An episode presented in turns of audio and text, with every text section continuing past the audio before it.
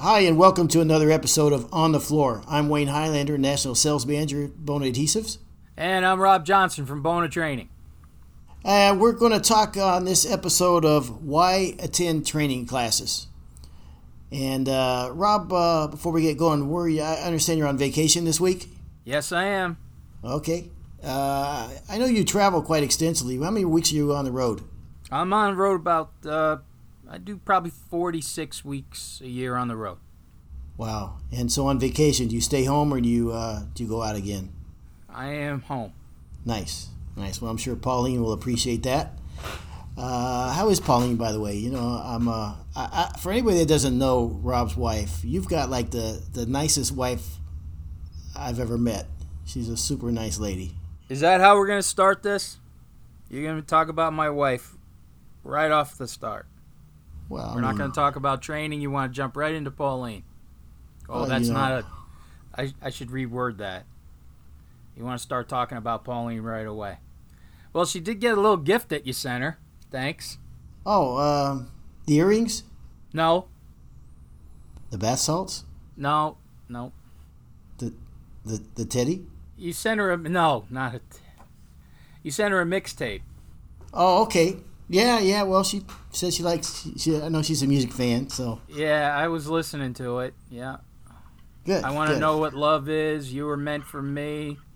I want you to want me three times later. That was great. I was really. She was really happy about that, Wayne. Really happy t- about that. Yep. Uh, good melody in that three times a lady. Yeah. So good. Yeah. Well, I'm glad she got it. I didn't know she was going to share it. She got it. Put it out in the burn pile with all the other stuff. Oh, nice. Um, okay, so let's talk a little bit about why attend training. And uh, Rob, I know you're a lead trainer. Uh, who who's a trainer on the uh, West Coast? Uh, that would be D. Lenston. D. Okay. Well, you guys got such a really good team right now. So we have a great team. We, uh, we have uh, we have some young guys, we have some older guys, we have guys who have uh, a ton of experience, job site experience, real experience. It's a it's an awesome team. Uh, it's one of the best teams I've ever worked with. I I couldn't agree more. And the guys you have coming up are just super good guys, man. So congrats on that. So okay, Rob. So why attend training? I mean, you know, you know, I notice in the training classes we have guys that you know been in the trade. They're just starting out and we got guys that have been in the trade for 20 years and more and i've even seen guys that 30 and 40 years in the trade. So why why attend training? Why is that so important? I think the number one reason to attend training is to learn how to make more money. And that really is the absolute number one reason. I mean there's all sorts of things going on at the training events and everything but by far the best reason to go is to make learn how to make more money there's a lot of money to be made out there without having to do more work. Uh, I, yeah. One of the things I preach at the schools is make more money with doing the same square footage. That's a good point. Uh, I'll tell you, Rob, that uh, you know something I, I I always say that this trade would be a lot easier if you could learn a certain skill and then just take that skill and apply it to every single job. But as you know, it doesn't work that way. I mean, so many things are job site specific. Um, I, I listen to guys talk about, uh, well, I only T bar or I only roll. Um, but in my opinion, you have to know how to do a lot of different ways of coating floors, for instance. You know, just to me, it depends on the job site layout, maybe the lighting, uh, the board direction, the layout, where the windows are. Sometimes it lends itself to a rolling application, sometimes for a T-bar application. So I think you got to have an open mind. I think as as uh, the demands and the expectations of customers and what have you, and the tools that are out there and the education that, that is out there now is incredible. Is that so, a yeah, direct I, shot at me? Is that what that one is? The rolling thing? The rolling, the rolling in the yeah. T-bar thing. That yes. sounds like it was a shot. Yeah, I uh, recall that uh, when I introduced rolling to you was about 10 years ago now? At yeah, it was years. a while. It was in a, a, different part of our lives. You threw the roller across the room and said, nobody rolls here. That's right. Um, yeah, rolling's too slow. I could be home having a beer by the time you're done rolling. I'm we so much faster with the T-bar. only company here. Stick your roller. Yes. We don't need it. Yeah. Yes, yes. I think uh, I think you would agree that you were as wrong as wrong could be. Well, I liked when I started my new life the video that you watched. Yeah, yeah. After uh, after all the years of, of, of saying how rolling sucks, uh, the first video I saw you make was you holding a nine inch roller, saying, "Yeah, I'm Rob Johnson. I'd like to talk to you about rolling." Um, I'm a T-bar guy too. I will T-bar probably 80% of my jobs. Uh, but there are there's no question in my mind that there is there are times when rolling is the best application. I mean, I, I spent the first 15 years of my trade, we brushed every job with a six inch Purdy brush. Um, and I, we, you know, the best guys were doing that, in my opinion, back in the day. And we thought, all right, well, we want to be one of the best guys out there, so this is what we're going to do.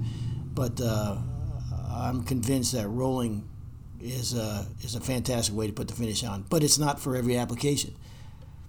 Well, it's just uh, one of the many things that we do at the schools, whether we're buffing stain on, rolling, uh, T-bars, finish applications, cutting, all that stuff. So yeah, rolling in the T-bar. Uh, I don't want to focus too much on that because it's just uh, it's just part of the school. There's uh, lots of other things that we do at the school. And probably because I was right. No, probably because you were just droning on as usual. You you get lost in the forest and you just keep talking. So it's my job to break this up. Um, so okay, give me another reason to attend a school, Rob. New avenues of business. What do you mean by that? Well, you know, there was three avenues of business. I always thought there was screening coats, sanding, and installs.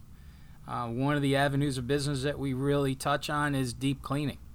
And I think deep cleaning is one of the next big things that's in store for the hardwood floor industry. Uh, for sure, and and uh, sometimes uh, widely overlooked as an opportunity. I'll, tell you. Re- I'll tell you a reason I think that the schools are, are are a good investment. As a contractor and as a as a flooring mechanic, you get beat up out in the field all the time, with schedules and expectations and and demands that are put on you and what have you.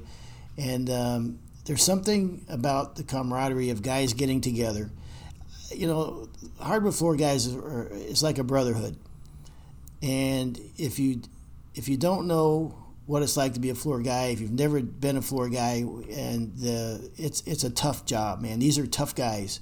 Uh, it's a very demanding trade physically and mentally. It's as much mental as it is physical. Uh, but getting together with the guys and just you know, learning from each other and swapping stories and finding out how other guys do it across the different parts of the country. And you learn as much from the students as, as from the instructors. I'm convinced of it. And I, I think for that reason alone. And the other thing, too, is, you know, a lot of our schools are in destination locations, right?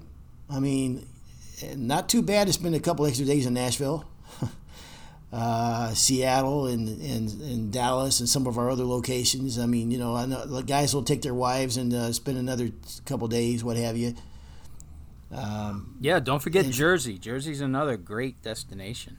Absolutely. Well, it's close you to know, New York. You talk about uh, you talk about Nashville. We just did a school in Nashville a couple of weeks ago, and you you know you were just mentioning how uh, uh it's. I learned something myself at every single school. And this last school was just another case of that. A guy named Keith Wenther, he was showing me pictures of this disaster job, pet stains all over the place. And he said, You guys have the best stain ever to cover these up. And he showed me the Bona driftwood stain over these pet stains. Everything was completely eliminated. It was it was amazing. It was unbelievable. I've never seen anything like it. So when you say we're going to learn from each other, we really do. It's really, uh, and that's another thing that you'll learn too when you come to the schools, is there's a lot of guys who come in who have some great tricks of their own, some great ideas, and everybody starts sharing that stuff, and that's how you're going to make more money. You know, rather than walking away or patching those jobs, you know, with the pet stains or something, he showed everybody there, hey, the Bona driftwood stain is, you know, amazing to cover those pet stains up. Yeah, speaking of that, Robin, I, I know you te- you know we teach a lot of the bonus system and the bonus products and what have you, but I know you guys get outside the box a little bit and talk about some other other you know uh, challenges and what have you. Somebody might run across in the field and exchange uh, ideas, which I like. But talk about a day in the class and some of the topics you might go over. Well, we start with a PowerPoint. Now I know people are going to think, ah, PowerPoint's kind of boring, and you know I'm a floor guy, I got to get out there. But one of the things that opened my eyes up a long time ago when I went to my very first school back in 2000 was I was just kind of told to, you know, take the edger, go over there and start edging. And what the PowerPoint does is it puts a little theory behind what we're out there doing. So now I'm not wondering what the hell I'm doing. I know why I'm doing it. I know why I'm changing paper and grit sequences and everything. So what we do is we put the PowerPoint, and it's a short part of the school. It's not the entire school. It's not even it's not even half of the school. Most of the school is done out on the panels. But the PowerPoint presentations are what gives you the theory behind what we're doing. So once you have the theory, we get out there and we start working, and now everybody starts to understand why they do what they're doing or why they're seeing issues on the floor that they didn't realize why they were seeing them. So, like I said, it's the practice of theory and practice put together. It's kind of like words and music. You put them together and you make a song. Nice. Um, you know, uh, my uh, I remember my uncle Stan. My, my, Stan had been in the trade for about fifty years, and uh, I used to drive to his house in the morning, and from the morning we would leave to the job. And I remember him sitting at the at the kitchen table talking to my aunt, and he was complaining about this job and the problem he's having on this particular job and what have you. And uh, she made a comment to him that I never forget. She said, as, as long as you've been in this trade, it should be getting easier for you. Why are you still having problems like this? Um, it doesn't really work that way. I mean, this job is evolving all the time, right? And there's, you know, you, you have to keep up with the trade keep up with the industry, and it is it is a financial thing. I mean, to be able to, like you said, take the amount of square foot and make more money on that square foot than you were in the past, or maybe a faster technique or something, man, I, I, I think it's huge. And, you know, if you've been doing this trade for a long time, it's rare that you learn something that just blows your mind. Like, man, that just came out of left field. I had no idea. But you can learn little small de- details and small things that you add to your toolbox. You know, how to do repairs using nib files and, and how to tint finishes and how to tint sealers and and uh, other challenges and board replacement to look like they're seamless. Uh, all those things are just little things you put in the toolbox and, and it can make you money over the years. Well, one of the things that we try to tell people is, you know, when you're really going to make that money is during the estimate. And when you start talking about Green Guard certification and Green Guard products and safe for children in schools and Green Guard Gold and, you know, VAC systems, and when you start talking about all that during the estimate, you know, the homeowner is going to say, well, there's a reason that he's a dollar or two higher than the other guy because he has all this. This is what he's presenting to us. And, you know, the customer out there today, they're whack jobs. We all know it, but when you start talking about green, green is money in your pocket. People want to hear about green. You know, uh, you touched on something that I, I, it's so important to me, man, and I talk about it all the time. Is that when you're doing an estimate with that homeowner, you know, maybe you got a half hour window with that homeowner, you got 45 minutes or whatever the case may be.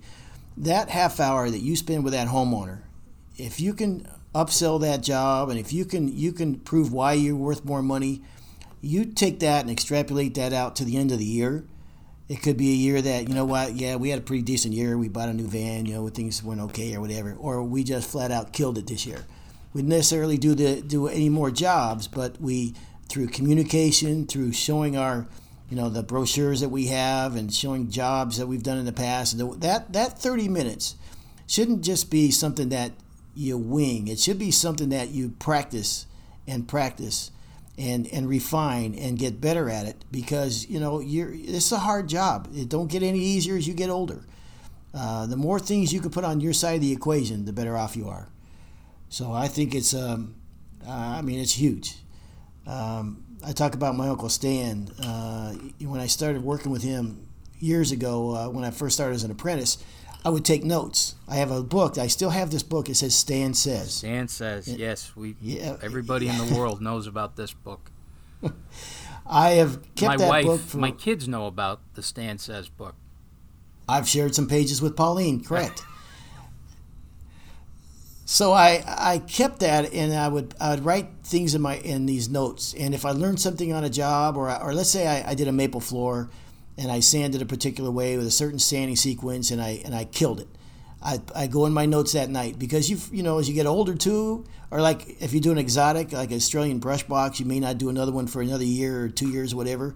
I can go back to my notes and go here's what I did. And I also will put in there sometimes here's what I did but you know what? I didn't like it. Here's what I saw. Here's what I could have done different and what have you. So the any any profession that's worth having is is worth putting the time into and educating yourself and investing in yourself You're you're So lost you do- in the woods again, huh? yeah maybe I am Yeah. You're. let me let me talk for I a was while. just- I was just go, get- I was just. go get a drink no. or something. I was just getting ready to give you a compliment. It was just, just, I can just feel it. right there. I could feel then it. That's and then why I interrupted you. We, we don't need that. Um, D, anybody that's ever met D and you, Rob, I will say there is not two better instructors in this business. Uh, you guys do a fantastic job. Um, as much as I give you guys a hard time and what have you, you know, we're joking around. Uh, and the new guys you have coming up, the experience, the way the schools are structured, man, the locations, we feed everybody. Uh, it's a feast. So, uh, uh, Well, you know, you say we kid around a lot. Um, we try to do the schools like that too. I try to make the schools kind of like you're on a job site. A lot of busting chops, a lot of you know hacking around, fooling around a little bit. We're we're gonna get the job done, but it's nice not to be so formal sometimes. Uh, not be in such a formal setting, kind of like you know you and I doing these podcasts. Um, just kind of keep it moving, keep it light, have some fun. And the other thing too is, I think once we start having fun and people start swapping stories and things like that, everybody turns into a sponge. Everybody starts learning a lot more. They're getting a lot more out of it. Yeah, and uh, I always, uh, you know, sometimes you go to a school and there'll be a guy there that's, you know, at, almost at the end of the road for him, like 65 or 70 years old. I've seen guys in there, and still come away learning stuff. And uh, and I, I really appreciate them coming. And sometimes they'll bring their kid or their grandkid uh, to the school, which I think is awesome. So no, That great. that is one of the great things about you know. Don't ever think that oh man, I've been doing this for 40 years. I'm not going to go to a school. You're going to learn something. But the reason, the one of the big reasons I like having those older guys like myself at those schools, is to watch the interaction with the young guys, the new guys coming up. They get so much from a seasoned vet that you know you just can't get out of a book or a video or something that real, you know, hands-on, side-by-side type thing, and everybody. Uh, uh, let me try that again. How do they say that? All all boats rise with the tide, or some, you know, that line. I'm trying to find out. Another thing that I like in the schools, I do love when a student brings in a project student brings in a sample and he said, I need to achieve this on this lady's floor. How do we do it? And we get the whole class involved in that. So if you are thinking of coming to a school and you have a project that you're not sure on how to do it, bring it in, let the whole class work on it. It's really fun. To, and the other thing, it's just another way to, you know, get a battle plan ready and walk into that job and make it look like you know what you're doing and not testing and everything on their floor. You know, do it at the class. Do it with the school. Yeah. Uh, I remember also you you know you guys go over water popping I know and this one guy that came in at one of our classes uh, saying you know he's had problems with Whoa, water whoa, popping. wait, wait. Is this going to be a better ending to this story? Think, think before you put this story out. Is this going to be a better ending? Rob, do you remember who? Do you know who Brian Dunkleman is? No, Wayne. Are we going to go back to the? Okay, this is Wayne's favorite. Wayne wants to be a comedy writer. Go ahead, Wayne. Finish up with this. Okay, Brian Dunkleman was Ryan Seacrest's sidekick on on American Idol, Right. and, and and was so bad that now no one ever now you know what he does now he drives for Uber. Really. Yeah, So uh, I'm So you're saying, thinking that you're going to be this Dunkleman guy if you don't start getting better with your stories. I get it. Don't worry about it. There's plenty of stories out there. Just make sure this one has a better ending than that last one. Okay. Really, all Uh, it we- talk, all you talked about in that last one was, oh, what a beautiful voice the guy had.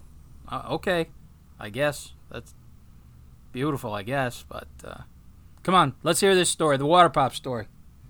I'm on the edge of my seat now. All right, so um, you know, you talked about uh, some of the, you know, talking about different experiences and challenges the guys have across the country and what have you. We had a guy uh, talked about water popping, and I know you go over water popping, and he was talking about floors cupping, and you know, guys use the, the Hudson sprayers and everything for water popping the floors, but is a good chance for us to talk about okay well why was your floor cupping and what have you? It was a 5 16 floor. It's been sanded many times. Um, and they're certainly going to react differently to uh, you know two and a quarter three quarter red oak. That's a, it's a new floor. So maybe instead of using the sprayer maybe use a, a sponge on that one maybe you'd add denatured alcohol and there's a lot of there's so many tips and techniques that come out of these schools it's fantastic so Hey Wayne, old buddy, why don't you tell everybody how to sign up for our schools? Okay, uh, go to the uh, Bona's website, bona.com, and then click on Tools and Resources, and then simply click on Sand and Finish Schools. It'll, uh, there's a application for the school, and it tells you the different locations and times of the schools in your area. There you go. Thanks a lot. I think we covered pretty much everything on this. Uh, I would add something. I will add something else. You know, it's it's there must be something about this trade that attracts musicians because I know so many guys that have bands or in bands or play instruments in this trade. It's crazy. On the West Coast, uh, you've got uh, Brian McHugh. He's a great floor man. He's an inspector, but also has a great blues band. Sean James down there in Santa Cruz got a great band. He's a drummer. The boy, some of the boys down in the South, Darren White, in North Carolina, got a fantastic band. I think he's got some CDs out. Uh, the, bluegrass state of Kentucky representing with Jimmy Connor, Rex Owens, both drummers. Uh, down there, and, and Willie Schumacher, a really good craftsman, a damn good craftsman from the Cincinnati Covington area, is also uh, a blues singer. And Jimmy Alaka, uh, mandolin player. I think it's pretty cool, man, that uh, some of these guys have uh, these other passions. And so, if anybody wants to send in some music, uh, please do send it to me. Send it to my email address is wayne.highlander at bona.com. That's W A Y N E dot H I G H L A N D E R at bona.com. And uh, we'll give uh, some guys some shout outs on there. On Well, music. you didn't know this, did you? But I am like the king of karaoke. I am a singer. No, I didn't- I yeah, I definitely Really? Yeah, What, uh, what genre are you? I can do just about anything. I can do the crooners, you know, Sinatra, Dean Martin, Really? Charlie Daniels, one of my favorites to do. That's my actually that's my go-to. That's the showstopper. Everyone down to Georgia when I'm uh, when I'm doing the karaoke. Do some rock, do some AC/DC. You have to know your limits, though. You know, I'm not gonna do a Van Halen. I can't get up that high, but you find the right voice, and uh, but yeah, I'm definitely I definitely should have been a rock singer. I mean, I love doing floors and everything, but I think I have the soul of a rock star. Well, I was going to say, why don't why don't you just take us out uh, there on one of those uh, showstoppers, Rob? Found the mountain, run, boys, run. The devil's in the house with the rising sun. Chicken in the bread pan picking out dough. Granny wee dog bite, no child, no. uh, uh, I'm sorry I asked. All right. Well, that's been another episode of On the Floor with Wayne and Rob. Uh, I'd like to say a special hello to my friend Pauline, and uh, please stay tuned next week for another episode.